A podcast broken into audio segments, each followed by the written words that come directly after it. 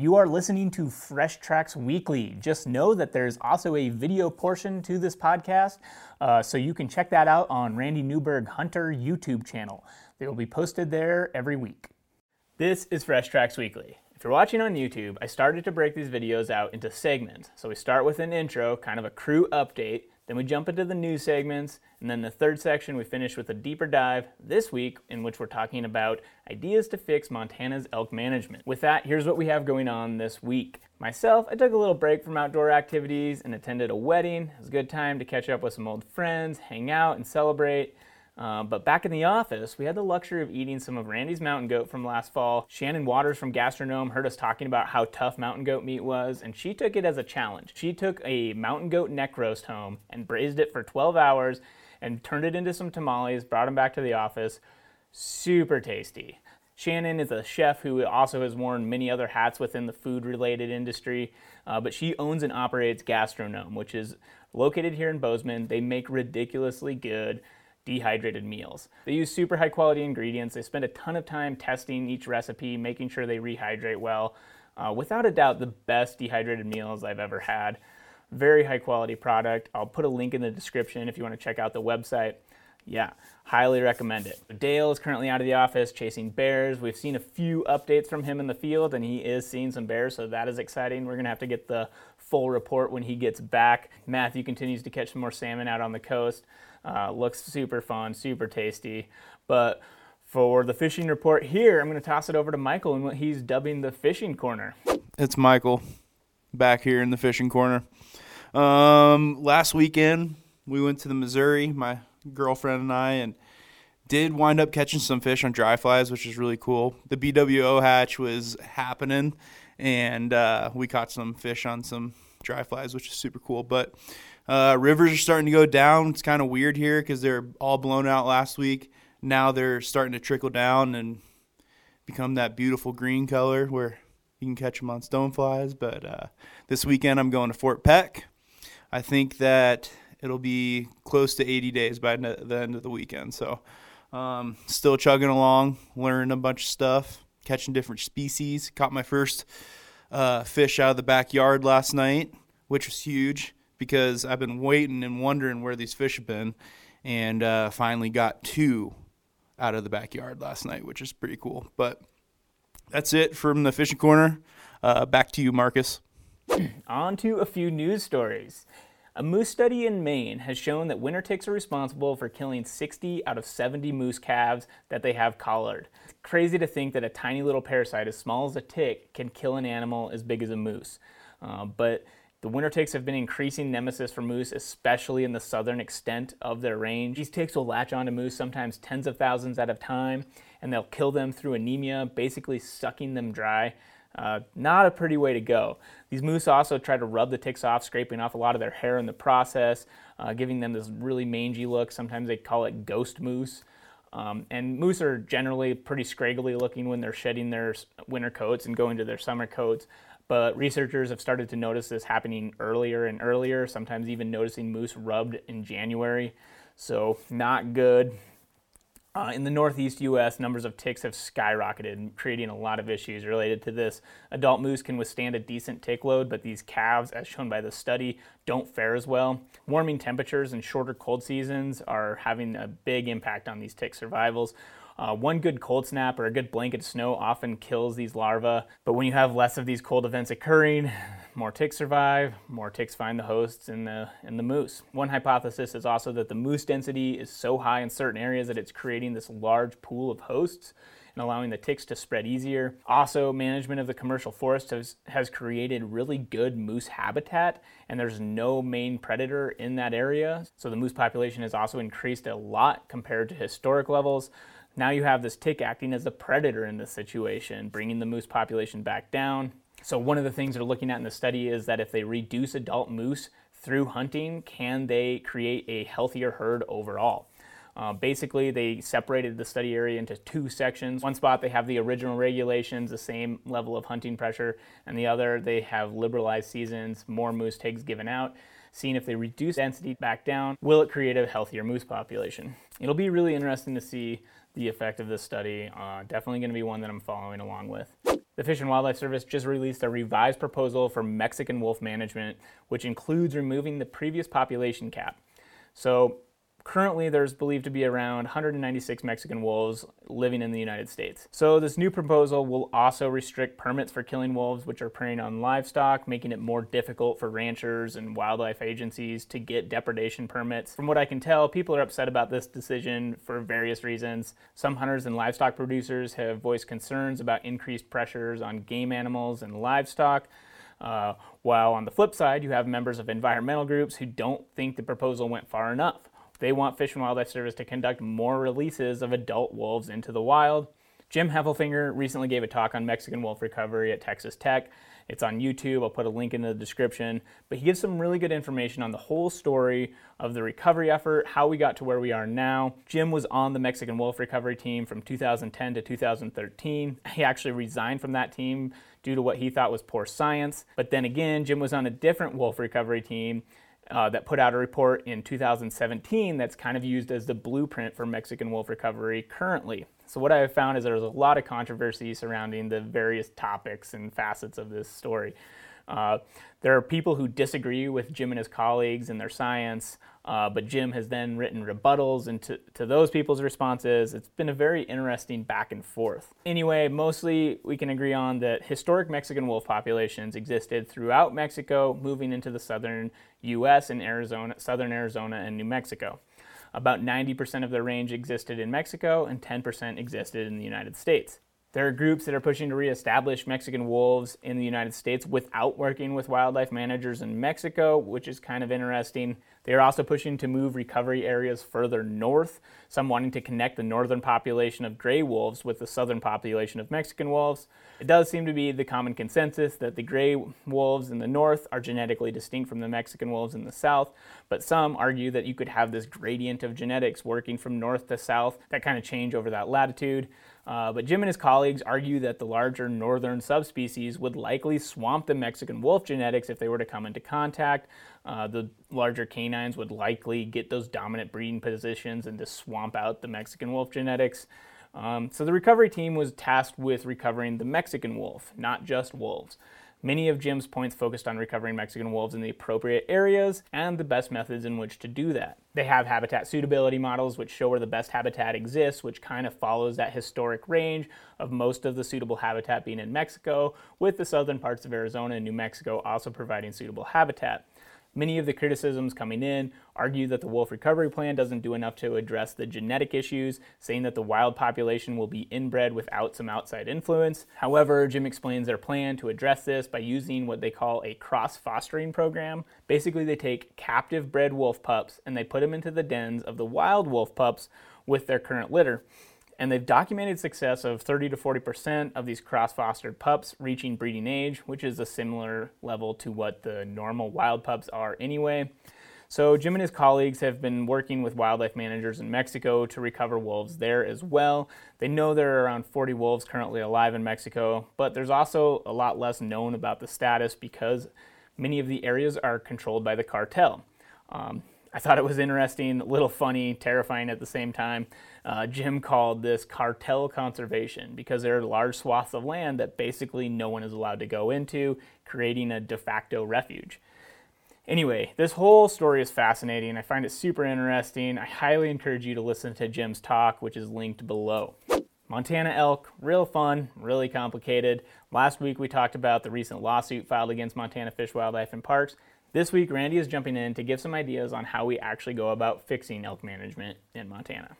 So we're jumping into some ideas on how do we address elk management in Montana? Because if elk management's seemingly broken in a lot of respects, Oh man. how do we how do we how do we fix it? Because they have the Montana Elk Citizen Advisory Advisory Bo- Committee. Committee, and then there's PLPW, Private Land, Public Wildlife, working on it. There's the Elk After- Management Plan Committee.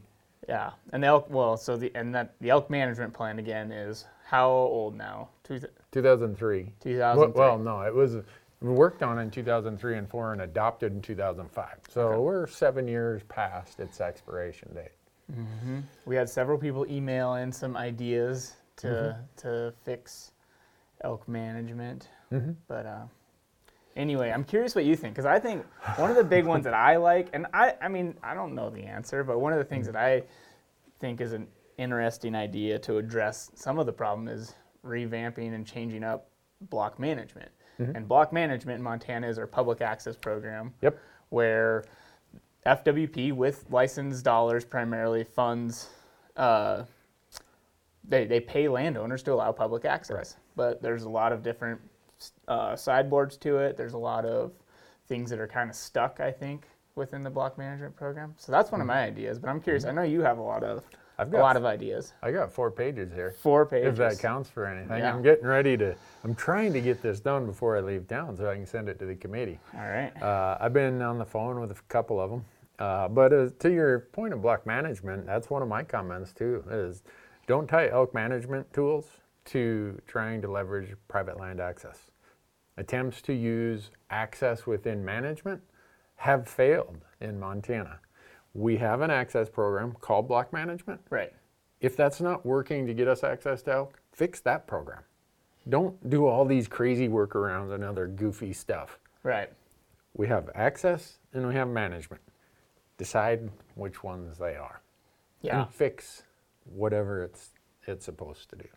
So that was kind of my thought on, on the block management one. Uh, here, here's my, uh, I don't know if this really works here, but I'm, I'm kind of giving a preface to Okay. how I think this should be approached. Uh, we, we need to identify where can hunting even be an effective tool. Yeah. So focus on those areas. Don't waste the time, the resources, and the goodwill among us and landowners trying to solve problems that are created by inaccessible elk. Yeah, because there's some landowners who will, they don't want to allow public access. They're okay with the elk being on their property, Yep. or I mean, if I don't know, there's So that, it- and then everywhere in between, there's people that, you know, mm-hmm. want all the elk off of their property, and then there's people who are perfectly happy hosting 2,000 elk year round on their ranch. Right. So in those instances, let's identify what we have. We don't have an elk problem. We have a neighbor problem. Right. FWP is not in the business, hunters are not in the business of solving neighbor problems. Let's focus on true elk problems. Right. people not allowing anybody to, but I, I guess, let me restate that. Landowners who opt out of any type of solutions with their neighbors or with the agency or with hunters, that's fine. It's their property. They can do whatever Right. they want. Yeah. But the entire system isn't supposed to be reorbited to address their decision to opt out. Mm-hmm. So let's focus on the things we can. This one's going to be really. You ready for the heat that's going to come I'm with ready. this? Let's hear it. Shorten elk seasons in Montana. Which is the opposite direction that we've been going the last few years. Yep. They have we can hunt elk in Montana six months of the year in a or lot of, more in some cases. yeah. yeah. which is So- crazy. Here's my comment. We currently have the longest seasons of any western state. As our seasons have gotten longer and longer, the problem has gotten worse and worse. Mm-hmm. Hello? there are studies, and I've read them, that indicate that the longer, over a, over a longer period of time, year after year, that elk are pressured, the more they're attracted to private lands that are void of any hunting pressure. Right. You're training them. You're essentially creating a habit, a permanent habit Yep. for them to stay in those areas where they're not going to get killed. Yeah, Which, and I mean, it makes sense. Your point of calling it permanent, permanent is super important because these aren't elk now that are just going there for a couple months. Mm-hmm. Over years and years of these longer and longer and longer seasons on public land, these elk are exactly what you said, permanent, habituated residents of private land. Right. And so I think the playing devil's ad- advocate here, Mm-hmm. somebody will respond with a lot of those shoulder seasons are private land only. Mm-hmm. So can you explain how it's still like because Mm-hmm. Be- Because if we then, so everyone wants to look at it as public and private. right. Okay, we know that the shoulder seasons, for the most part, they're not supposed to be on public, but they're expanding to that. Yeah. But let's just look at the private part. Well, within the private, you have those who are willing, you know, want to participate, want to be in solutions, and those who don't. Right. So if you just go and then hammer all these elk here, all they do is move over to the sanctuary ranches that don't allow it. They say, I'm not going to be part of the shoulder season. Mm-hmm. So they go over there, they're off limits, and what happens? They come back as quick as the shoulder season ends. So rather than looking at it as public private elk, you want to look at it as accessible versus non-accessible Right. elk. Yeah. Yeah. Who are who are the willing participants? Because Montana has a ton of super high quality landowners who've been trying to be part of the system. Yeah. And they want to do whatever they can to be, if you want to call it, the good neighbor to their neighbors. Mm-hmm. But when new people come in, and in terms of acreage, they're acquiring huge numbers of acres Right. and their property values are increased by having super abundant elk. And they bought these for the sake of I want to go elk hunting. Mm-hmm. Yep. That's a completely different incentive than the person who is making a living on this ranch. So we need to get away from the dynamic of public versus private as the only way to look at this. Within the private sectors, we have to start looking at where are the places where people are trying and where are the people who just opted out. Mm-hmm. And if they opt out, you know what? You're being a bad neighbor. There's among those landowners, they're going to have to sort that out because that's not something Fish, Wildlife, and Parks can do. We can't. I mean, I would never support something that forces hunters on private land. Mm-hmm. So if someone doesn't want hunting as the tool, that's their right. But where does that leave us as other tools then? Yeah. It yeah. doesn't. Exactly. So that's not a specific idea or policy. Uh, here's one that's on my list eliminate shoulder seasons. They, they started out as a short term experiment, and the effectiveness was going to be analyzed before it expanded. Right. As quick as that legislative session ended, it was shoulder seasons for everybody. With, so we had the expansion happen, but we didn't have the analysis of any effectiveness. So we're now five or six years into shoulder seasons. The problem has just gotten worse. The concentrations of elk on inaccessible lands is just, ex- you know, Yeah. it's exacerbated. So why why do we have it? Let's Yeah. not pretend it's working. It's not working. Then I this is another one I, I submitted to this when the, the state was doing their uh, season setting this winter. Private land only antlerless elk tags. Right. Which, if I remember right, didn't there was someone who kind of proposed that, but it didn't it get shut down? Do you mm-hmm. remember exactly what the reasoning? The reasoning was that well it I, I think it was too good of a solution and it didn't get them to where they wanted, which was bull elk tags. And that's yeah, I think that's the other thing too is what we need So- to beating around the bush here. But like a lot of the pressure is to get more bull elk tags, Right. which with the you know the supposed issue is we have too many elk. Right. Bull elk tags don't do anything Nothing. about too many elk. Right. And so It's Uh, That's in my comment. Our problem is not with too many elk on public land. It's the concentration of elk on private lands at certain times. yeah, Many landowners want relief from the elk when the elk are present. I suggest replacing shoulder seasons with unlimited numbers of cow elk tags available for use on private land only. statewide or at least within the districts With- that are Are over, over objective. objective. Yeah. And then try to make those available for the most part in the general season when people are hunting on um, public. Yeah. That way, if they do go in there, because a lot of these landowners will do this, they want these out of their hay meadows. Right. Well, if they start hammering them, guess where the elk are going to go? They're going to go on to public where they're accessible. Yeah. So let's not have season dates that create almost like this same disconnection that the private landowner who opts out. By not having pressure all across the landscape at the same time, elk just go to the places where it's not there. So mm-hmm. private land only tags would be a great tool for those landowners who need it. Mm-hmm. Now, this one again is this gets more into crop damage and, and depredation or whatever you want to call it. We have landowners who are incurring significant property damage, crop damage, mm-hmm. when hunting seasons aren't open. Yeah. And I know this is going to be controversial, but I think we have to look at what is hunting and what is damage control. Treat them as two separate things. Gotcha. So if we have elk out in a cornfield, out in the you know eastern Montana river bottoms, mm-hmm. they are destroying corn. I mean, Right. if you've ever seen elk in a cornfield, that's a problem, Right. and that's happening in July or August. Gotcha. Yeah. Well, and so Montana currently has game damage hunts. Right. So, which is separate from shoulder season, which is separate from the general season. Right. So, what do you think? Are you thinking game damage, like under that same program, it needs to be run differently? I guess. No, I, I'm saying do them and use them for precision. gotcha. Not just like, oh, well, yeah.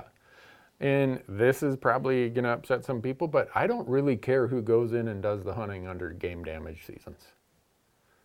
I, I- I'm starting to hear a lot of complaints that, hey, you have these hunt rosters or you have whatever, and you send people out here and they don't have the experience or skills to know how to get rid of some of these elk. I hate to say that, but if that's true, why are we sending people out there to do a job if they're maybe not the right person? But do you think that that, I, in my mind, that immediately comes to mind is the ability of that to be abused. If, mm-hmm. Oh, if you allowed the landowner to just shoot elk when they're Mm-hmm. damaging their property at any time of the year, I mean, that opens up a lot of window for abuse. Right, it does. And so that, that's why, you know, one thing Montana, in our term of simplification, Yeah. we've tried to act like managing elk should be just easy. Oh, let's just make a one size fits all. That's not going to work. Yeah. we have to work harder at this. We can't say what's good for the elk in Region 1 in Northwest Montana is the same thing that's good for the elk in Region 7 Right. or the landowners in Region 1 and the landowners in Region 7. This is actually going to require thought and work. And these damage seasons are part of that. You know, it- to prevent those abuses that I agree certainly could happen. It's going to take some work. But the majority of landowners just want the elk out of there. Right. They're, they're not there saying, boy, how can I, is there some way I can finagle this program to my benefit? So, Yeah, I think uh, where it starts to get interesting is yeah with with bull elk mm-hmm. particularly. Right. I mean that it's you're mm-hmm. talking money, you're talking irrational behavior. People mm-hmm. go crazy over bull Right. elk. and that's And why so- in, in yeah. some states that have these depredation programs, it's actually a drawing for bull elk in depredation hunts. As a general rule, if you go in there and start popping at these cow elk, the whole group's getting out Right. of there. It's not like the bull elk are going to stand around and say, "Yeah, I know you don't have a tag for me." No, they're Yeah. they're getting out of there too. Yeah. So, uh, I I think there's a lot of ways that we could make some improvements that could happen pretty quickly. There's always someone who's quote unquote ox is going to be gored or their bull is going to be gored maybe in this case. But I think we got to be true about what we're trying to accomplish. Are we trying to control elk numbers? Mm-hmm. to some number that's tolerable for these landowners that are definitely having impacts? Or are we just trying to get more bull elk tags for people who came and bought property under kn- knowing that this is how things work? They buy the property and then it's like, oh, let's change the law. Let's change the regulation. Yeah. No. If you bought property, you bought it knowing how Montana's been doing it forever. Right. We're, we're going to do the smart things. We're going to do what's best for the land and the elk and hunting. But the whole thing isn't going to be pivoted to orbit around some new folks who showed up here and want the law changed because they want more bull tags. Mm-hmm. So Yeah. it's, I, I, I think it's less about programs and it's more about saying, what are we really trying to do here? Right. Well, in my mind, one of the, I mean, this is a pretty simple, simplistic way of looking at it is a lot of the hunter, there's plenty of people who would like to kill these elk. Mm-hmm. They just don't have access to them. Right. And so that's why I think revamping block management would be an, a very attractive option. And so like I wrote down a ton of stuff of things that I could, I think it could improve on. And I mm-hmm. don't know the, the answer for sure, but in my mind, if you just make block management more appealing to the landowners Landowner. somehow. I mean, and money talks. Like that's the reality of it. So, Yeah. if- and whatever. I mean, I feel like they need block management needs to hire really good block management coordinators. Yep. It should be a very like highly paid position to develop relationships with ranchers and Mm-hmm. work together to create an, a public access program that works for both the state and for the landowner. Right. Because I feel like there's a lot of stipulations and I mean you which need to be in place so it doesn't get abused by any Mm-hmm. one party, but I feel like having access programs in the areas of need, like elk, like let's focus on elk. Because right now, so much block management, I don't know how many tens of thousands of acres are just stubble fields, which it's like, what, let, maybe let's reallocate some of this Right. towards where we're having the most issues. Mm-hmm. And, it- and the reality of a lot of the funding comes from license sales of elk Big game, yeah. non-resident like elk Right. licenses. So why don't we reallocate those towards areas that, that would actually help solve the issue? Yeah, that has been presented to the PLPW in 2000, the Private Land Public Wildlife Committee, another committee that's Yep. working on, supposedly working on, well, they work on a lot of things, but maybe they're working on elk. But they have, the block management program's kind of been their purview. I think it was 2015, they asked me to come and do a presentation of all the state access programs with private lands that I'd been familiar with. Mm-hmm. So I did a ton of research. I talked to all of the program managers in Wyoming, in Idaho, in Kansas, even, Arizona. A lot of these states looked at Montana because we were kind of the first one. They're like, that's a great idea, but they've taken it to newer and more creative places. Montana, we're we were the first ones to do it, but we're still kind of in that same mode.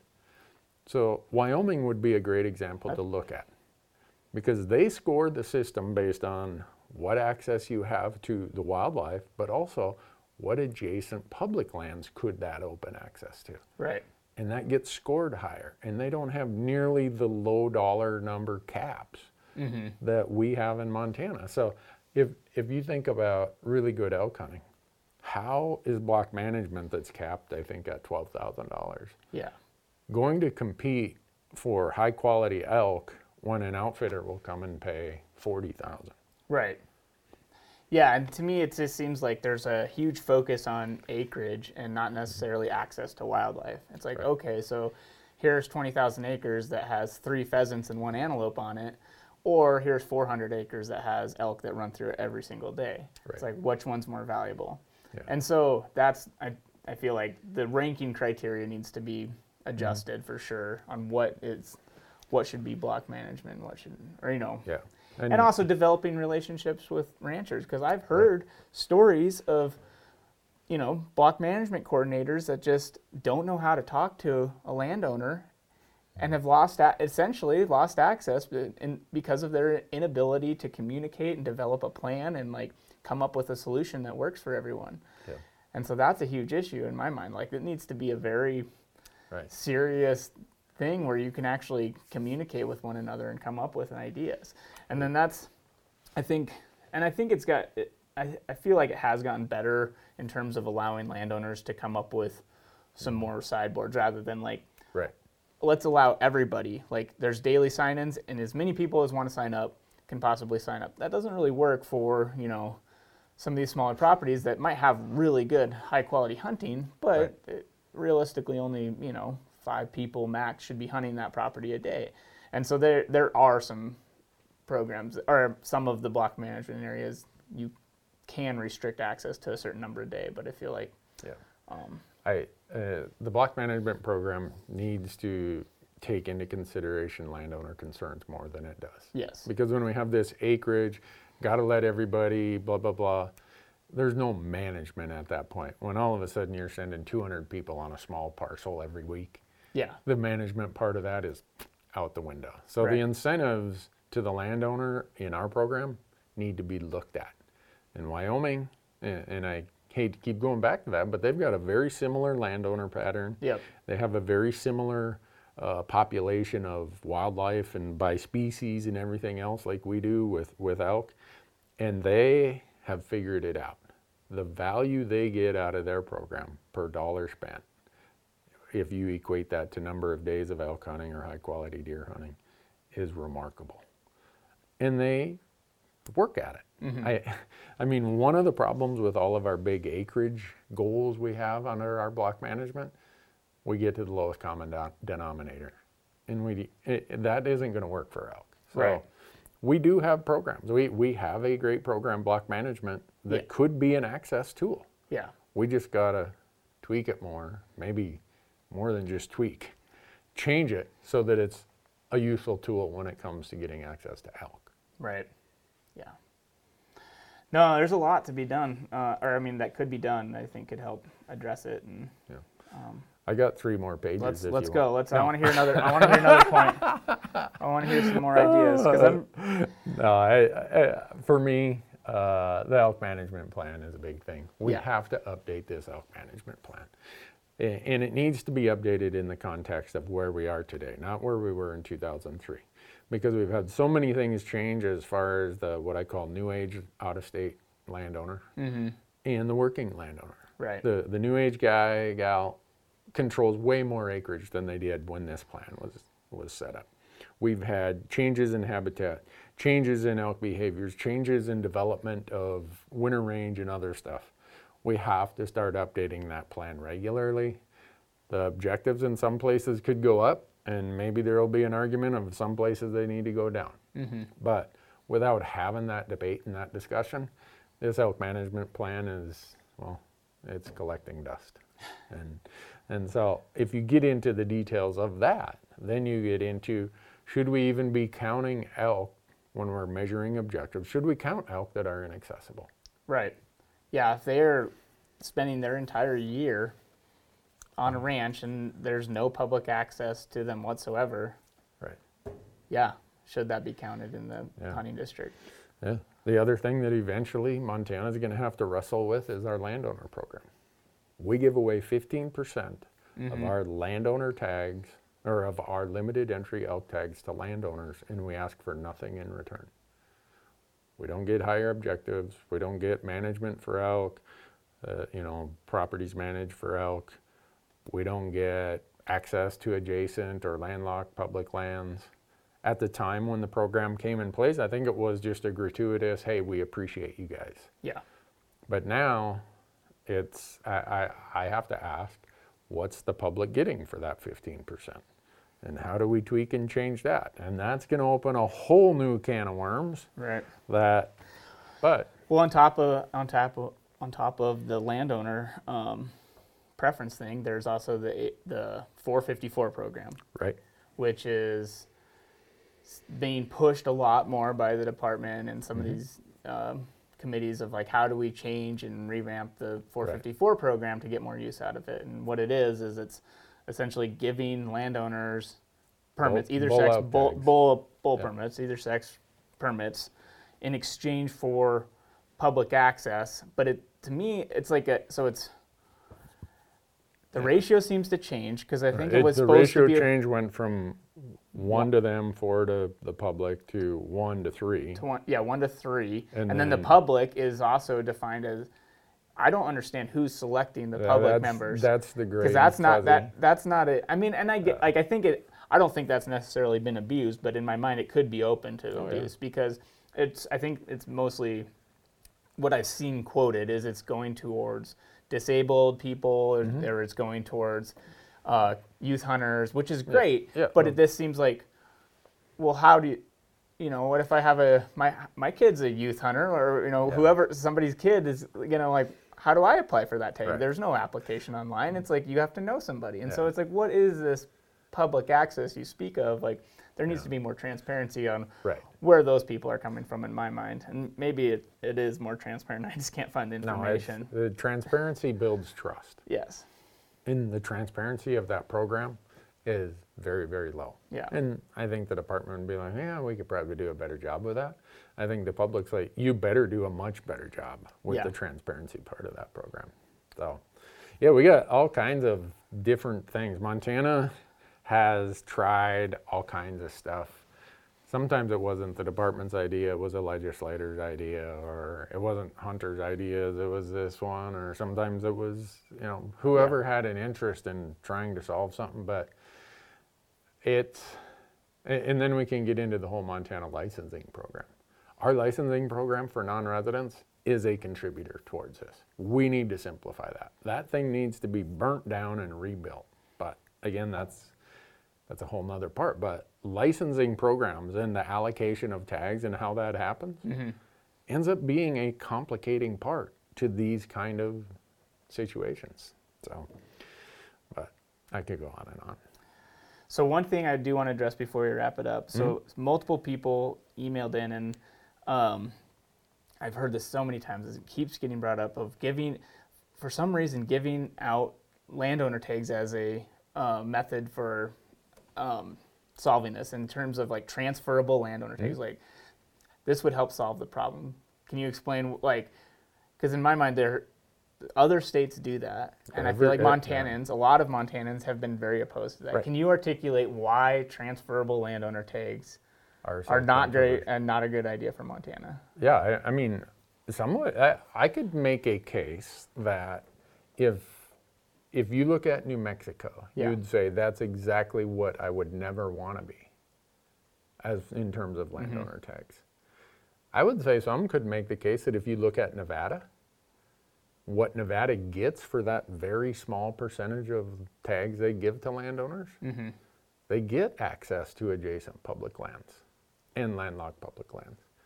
They get higher elk objectives. Nevada's elk objectives in their elk plan is now four times what it was when they started. So some could make the case that if you could find a way to tighten this up and keep it as agreed to and not, you know, have this creep of, well, let's do this and let's do that. I it seems like in Utah, New Mexico, probably Colorado to some extent too. It seems like it just continues Mm-hmm. Oh, to.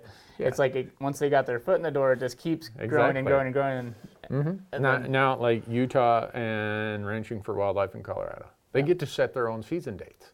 So Yeah. they're in there hunting bull elk with a rifle in September, and then the public gets to come in and mop up the joint. You know, one one public person gets to come for every ten private hunters. Well, that's not how it started. It started like one to one ratio. So the it's a very controversial thing just because of how it's been abused in so many other states. yeah, because Nevada makes it look somewhat appealing Mm-hmm. if you can keep it at that level, but it just. It's uh, so, I, I don't know. I did, it makes Mon- me it makes me nervous every time Right. I hear people talk about it. I just don't. I, I'm not nervous like about it. anymore. I just think Montanans got to look at it and say, what are we getting for what we're currently giving away? Mm-hmm. Because Montanans can say, we got it all figured out because ours aren't transferable, right. but we're giving away 15% of them. That's more than Wyoming gives away. That's more than Idaho gives away. Yeah. So what are we getting That's- out of the landowner preference program? Yeah, and if, if I'm a trustee of a public trust, and I'm a trustee of a lot of private trusts as a CPA, if I were to give away 15% of a trust asset and I got nothing in return for it, I would be in court tomorrow. So if you're a public trustee in Montana, you better hope someone doesn't show up and say, hey, what are you getting me for that 15% that you're giving away? Um, It's in because they're not getting anything for it right now. Not higher objectives, not access to. I don't even care. I think most hunters have written off access to deeded private land. yeah. They're like, if it's your land, do what you want. We, we don't want access to that. Hunters are just trying to figure out ways how do I get to the public land? That's why we see corner crossing cases in Wyoming. That's why so much emphasis on block management and other programs. Yeah. How do we get access? But if you don't want to provide access, I don't think we should waste our time trying to. Force it. Yeah. Yeah. So let's focus on all right, where are elk accessible? Yep. And how do we manage for places where elk are accessible? And I think our, our task would be a whole lot easier. It wouldn't be as easy for the complicators to come in and muddy the water and say, oh, there's too many elk, but yeah, we want more bull elk tags. I think us trying to solve problems that we really can't solve, mm-hmm. like bad neighbor problems, drag us into these quagmires that get us to where we are today. Yeah. Yeah, and we could talk about it forever, but I think nobody knows the real answer, which is why we're in such a pickle with this one. But uh, yeah. No, I, I I appreciate you diving into this stuff, Marcus. I can't imagine some of the emails you're going to get afterwards. Yeah. Yeah. Bring it on. I'm curious what people's thoughts are. Yeah. so. If if Mark Twain said whiskey's for drinking and water's for fighting over, well, he never saw elk on the landscapes of Montana. I don't know. It's not even fighting. It's litigating. It's legislating. It's Yo, yeah, all kinds of things. yeah, for sure. So feel free to email us weekly at freshtracks.tv. Nope, weekly at freshtracks. Oh my gosh. Just just put the thing I'm down. just gonna write it on right the down thing. here. There you go. yeah, it is .tv. All right, thanks for watching. All right.